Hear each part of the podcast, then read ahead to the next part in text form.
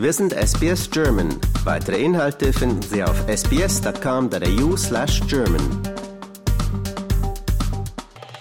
Angus, äh, vielen Dank, dass du dir Zeit genommen hast und vor allem vielen Dank für dieses tolle Interview-Setup. Wir sitzen hier mitten in Paddington in einem wunderschönen, gemütlichen, kleinen, niedlichen Park. Und dieser Park hat eine besondere Bedeutung für dich, denn nicht in dem Park wurdest du zur Welt gebracht, aber in dem Krankenhaus, was hier mal stand. Genau, genau, wo dieser Park jetzt äh, ist, war das ehemalige Royal Hospital for Women. Also das Park heißt Royal Hospital for Women Park in Glenmore Road. Es ist ganz schön. Also jetzt, wo das Hospital, also das Krankenhaus äh, stand, sind ganz schöne ähm, Wohnungen von ja die neue die neuen äh, Anwohner, Paddington Anwohner seit den letzten 30 Jahren. Aber hier ja wurde ich zur Welt gebracht tatsächlich. Hier kommst du her. Ähm, Ja. Und, ist, hier kommst du her unter anderem.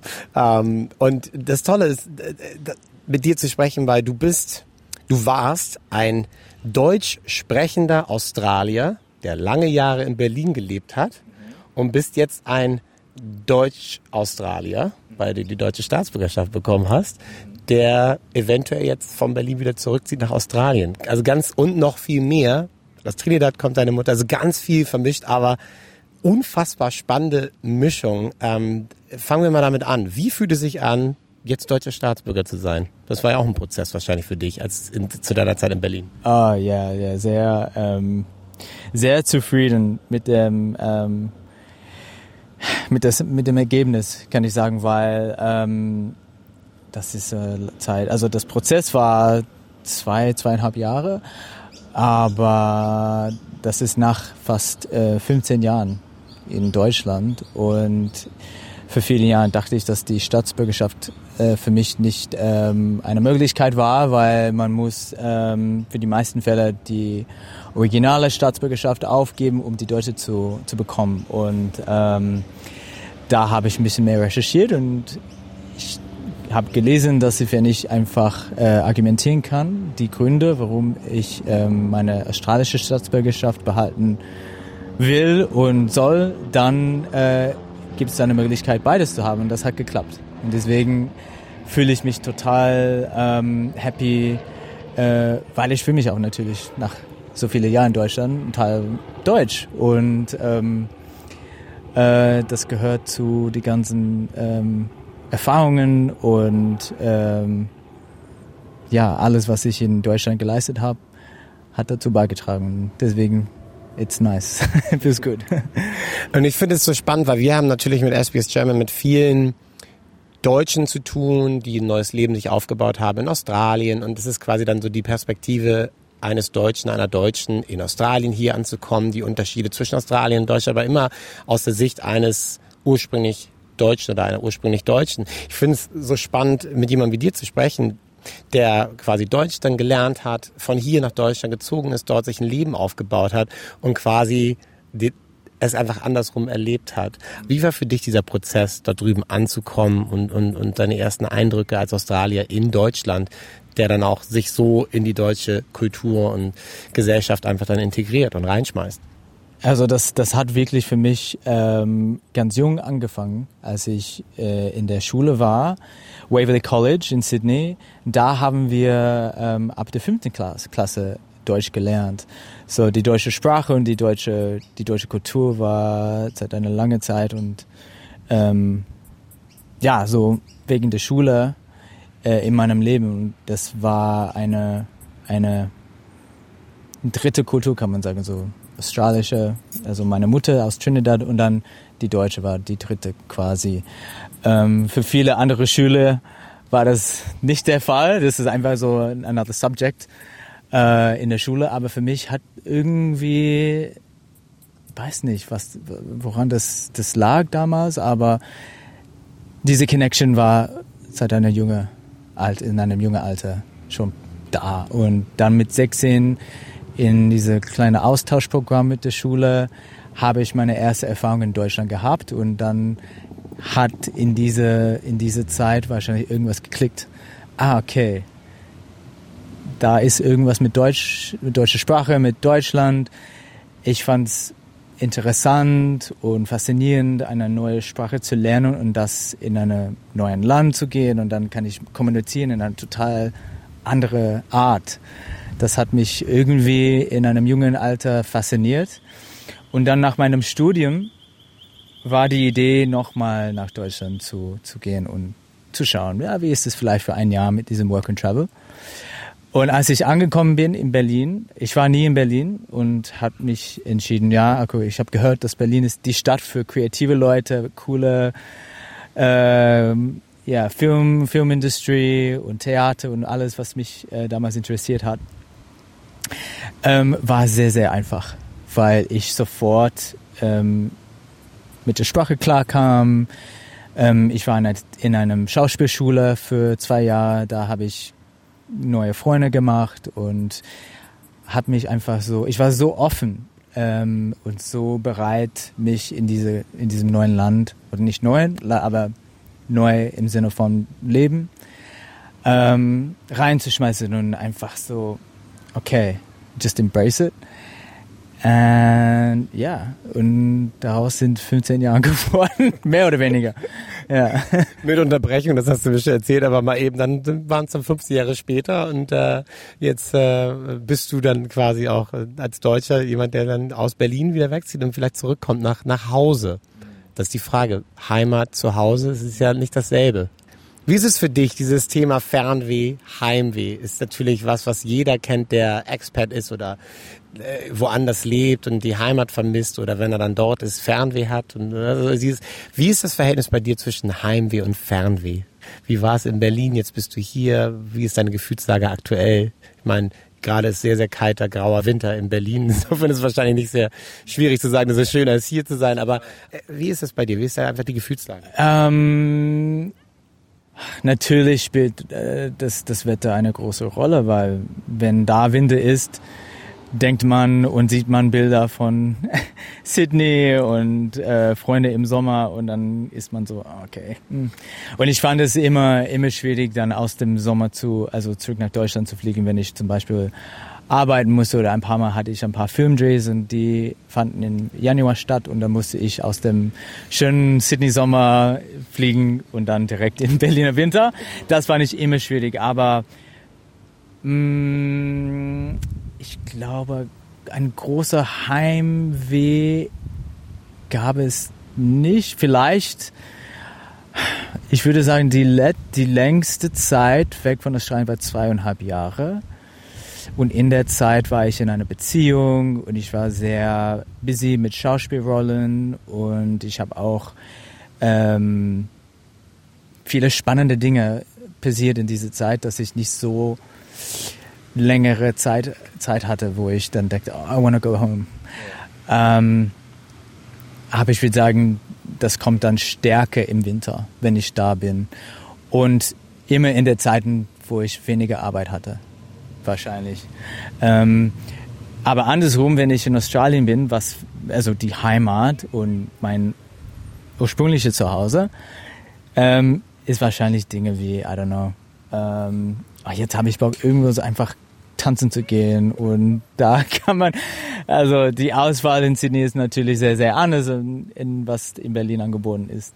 Die kulturelle ähm, Bandbreite, Bandbreite vielleicht auch in Europa, weil es ist ja nicht nur Berlin, sondern du bist ja Teil von Europa. Und wir haben da schon drüber gesprochen, der deutsche Pass ist ja nicht nur ein deutscher Pass, sondern auch ein europäischer Pass und öffnet ja den Zugang zu so viel mehr Kulturen und Ländern. Ja, absolut. Und das ist das Ding, dass ich, ich mich dann gewöhnt habe, diese Dinge zu haben. So, okay, ich habe eine Tante in Spanien, kann ich einfach nächste Woche ein Ticket buchen, dann bin ich zwei Stunden da.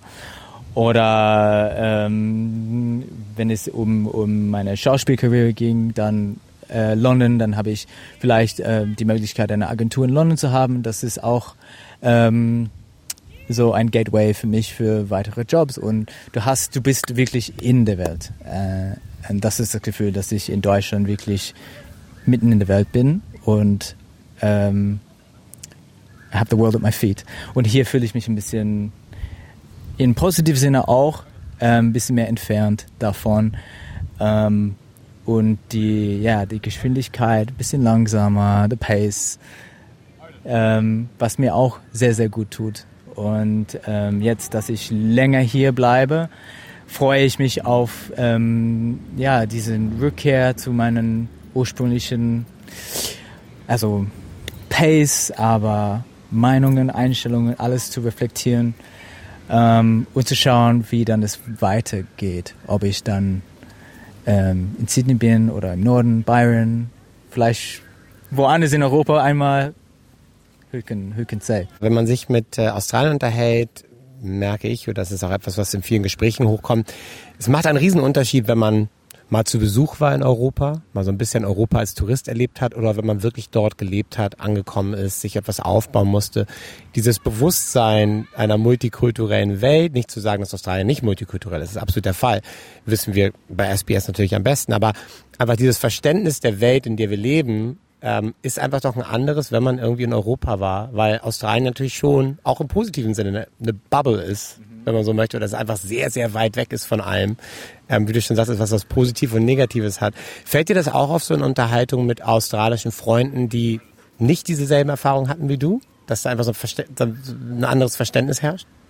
Ja, total. Und ähm, das bespreche ich oft mit, mit meinen australischen Freunden in Deutschland, in Berlin, weil wir dasselbe erfahren haben als ähm, australische Ausländer in einem ja, anderen Land mit ähm, total also unterschiedlichen Kulturen und ähm, hm, ja, yeah, I would say. ich will sagen, das ist die, ja, meine Freunde, die einfach in Australien geblieben sind, eine bestimmte Worldview oder Einstellung behalten haben.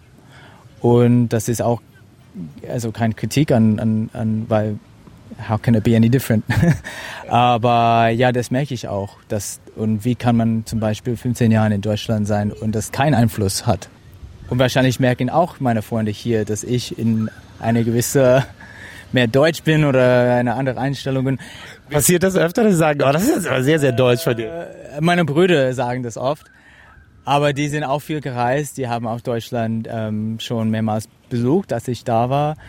Und die verstehen auch diese Unterschiede. Das ist cool, weil wir können auch Witze darüber machen, weil die kennen das auch. Du, du bist Schauspieler, bist in der Kreativindustrie. Und eine Sache, die ich so neulich gedacht habe, ich habe irgendeinen Film geguckt mit Matthias Schweighöfer, mhm. dem deutschen Schauspieler, in einer, in einem englischsprachigen Film, amerikanische Produktion, der dort natürlich den Deutschen spielt, weil Schweighöfer auch einen sehr, sehr starken deutschen Akzent hat im Englischen und so. Wie war das für dich als Deutschsprachiger, jetzt Deutsch-Australier, ähm, in der Filmindustrie zu arbeiten? Ähm, ist, spielt das eine große Rolle mit dem Akzent? Ist das ein Hindernis? Ist es mittlerweile vielleicht auch gar nicht mehr so, so ein großes Hindernis oder sogar vielleicht auch äh, was, was, was einen so ein bisschen heraus stechen lässt und so. Also wie ist das für dich, weil das natürlich etwas ist, was viele Deutsche in Australien auch hören. Ich meine, ich arbeite im Radio, so genau dasselbe und natürlich wissen Leute, dass ich einen deutschen Akzent habe. Ähm, wie war das für dich in der Schauspielindustrie in Berlin, in Europa? Also ich, ich habe am Anfang nicht erwartet, dass ich äh, überhaupt arbeiten würde als Schauspieler. So, ich, ähm, das war wahrscheinlich ein gutes Ding, dass ich ähm, ohne große Erwartungen ankam. Äh, aber da habe ich äh, über die, ähm, die Schauspielschule in Berlin äh, Kontakte gemacht und dann auch meine Schauspielagenten getroffen, die ähm, eine Agentur für, ursprünglich war das so eine englischsprachige Schauspielagentur. Ähm, und jetzt mittlerweile hat sie also Schauspieler aus ja, zahlreiche, viele Ländern, so alle Sprachen, Französisch, Spanisch, ähm, auch deutsche Schauspieler. Aber in der Zeit, als ich ähm, sie getroffen habe, meinte sie, ja, ich habe ähm, ja viele Amerikaner und Engländer und ein paar Australier und es gibt tatsächlich Rollen für, ähm, für Schauspieler aus ja, anderen Hintergründen. Und das ist so ein kleiner Hund, der, Hund, der sich mit ins, ins Interview hier gestohlen hat. Ähm, ja, und dadurch kam ich an, an Rollen, zum Beispiel der, der American Soldier, der Deutsch spricht. Oder ähm, ich hatte eine, eine Mini-Rolle in der Lindenstraße, wo ich eine Australier, Australier gespielt habe, obwohl das hat ja wirklich keinen Sinn gemacht, weil die, die Figur kam aus Sydney, plötzlich in München, spricht fließend Deutsch, ohne ein Grund Deutsch zu können. Aber es ist die Lindenstraße. Man sollte da nicht so viel reininterpretieren. Genau. Und ähm, ja, ich habe, ich habe, ich, ich war ein bisschen überrascht, dass ich überhaupt äh, diese diese Rollen äh, gekriegt haben oder dass es diese Möglichkeiten gibt für für ausländische Darsteller. Und ich würde sagen, dass als Native English Speaker war das der Schlüssel und nicht ein Hindernis. Das war so der the gateway zu diesen ähm, Jobs, weil ähm, natürlich würde ich kein Deutsches spielen, weil ich ein Akzent habe und ich bin nicht so akzentfrei deutschsprachiger, so ich muss ähm, das ausnutzen, was ich anbieten kann und dass ich als Native Speaker was anderes spielen kann. Und das geht ja wahrscheinlich auch in die andere Richtung. Also jetzt die, die Filmindustrie in Australien ist ja auch explodiert in den letzten Jahren. Es gibt ja hier auch etliche neue Studios, die aufgemacht haben, riesige Produktionen. In Coffs Harbour baut, glaube ich, Russell Crowe gerade ein riesiges Studio auf. Also da ist einfach, Australien als Standort wächst ja auch unfassbar. Und ich könnte mir vorstellen, dass dann auch so deine Zeit da drüben dann ja auch quasi echt noch ein, ein Plus ist, quasi noch etwas, was du mitbringst. Vermute ich jetzt einfach mal. Ja, ähm, meine Erfahrungen, meine, meine Karriere in Europa bringt mich auf jeden Fall weiter hier, weil ich bin kein Anfänger. Ich, ja, ich mache das fast 20 Jahre als Schauspieler und ähm, ja, meine größte, meine größte Erfahrungen als Schauspieler und Rollen waren in, in Deutschland. Äh, und das hat zum Beispiel ähm, kurz vor Covid ähm, habe ich ein paar Meetings gehabt mit, äh, mit großen Agenturen hier in, in Sydney und ein paar äh, Regisseure und so, weil ich in Deutschland eine kleine Rolle hatte in einem amerikanischen Film. Aber natürlich, wenn man so eine Möglichkeit hat, nutzt man das, um ähm, weiterzukommen. Und wenn dann neue Leute auf dich zukommen, ja, nimmst du dann die Chance. Ähm, aber dann Covid und ja, we know how that went. So äh, jetzt äh, komme ich hier einfach mit ein bisschen mehr Neugier, um zu schauen, wie es weitergeht und ohne diese großen Erwartungen. Einfach offen sein, immer noch mit einem kreativen und ähm, begeisterten so äh, Einstellung. Das klingt nach genau der richtigen Einstellung und ähm, einem tollen Abenteuer, was da vor dir liegt. Und wir wünschen dir alles Gute auf deinem Weg und ähm, können kaum erwarten, was die Zukunft für dich hier bringen wird, zurück in Australien. Vielen Dank. Lust auf weitere Interviews und Geschichten? Uns gibt's auf allen großen Podcast-Plattformen wie Apple, Google und Spotify.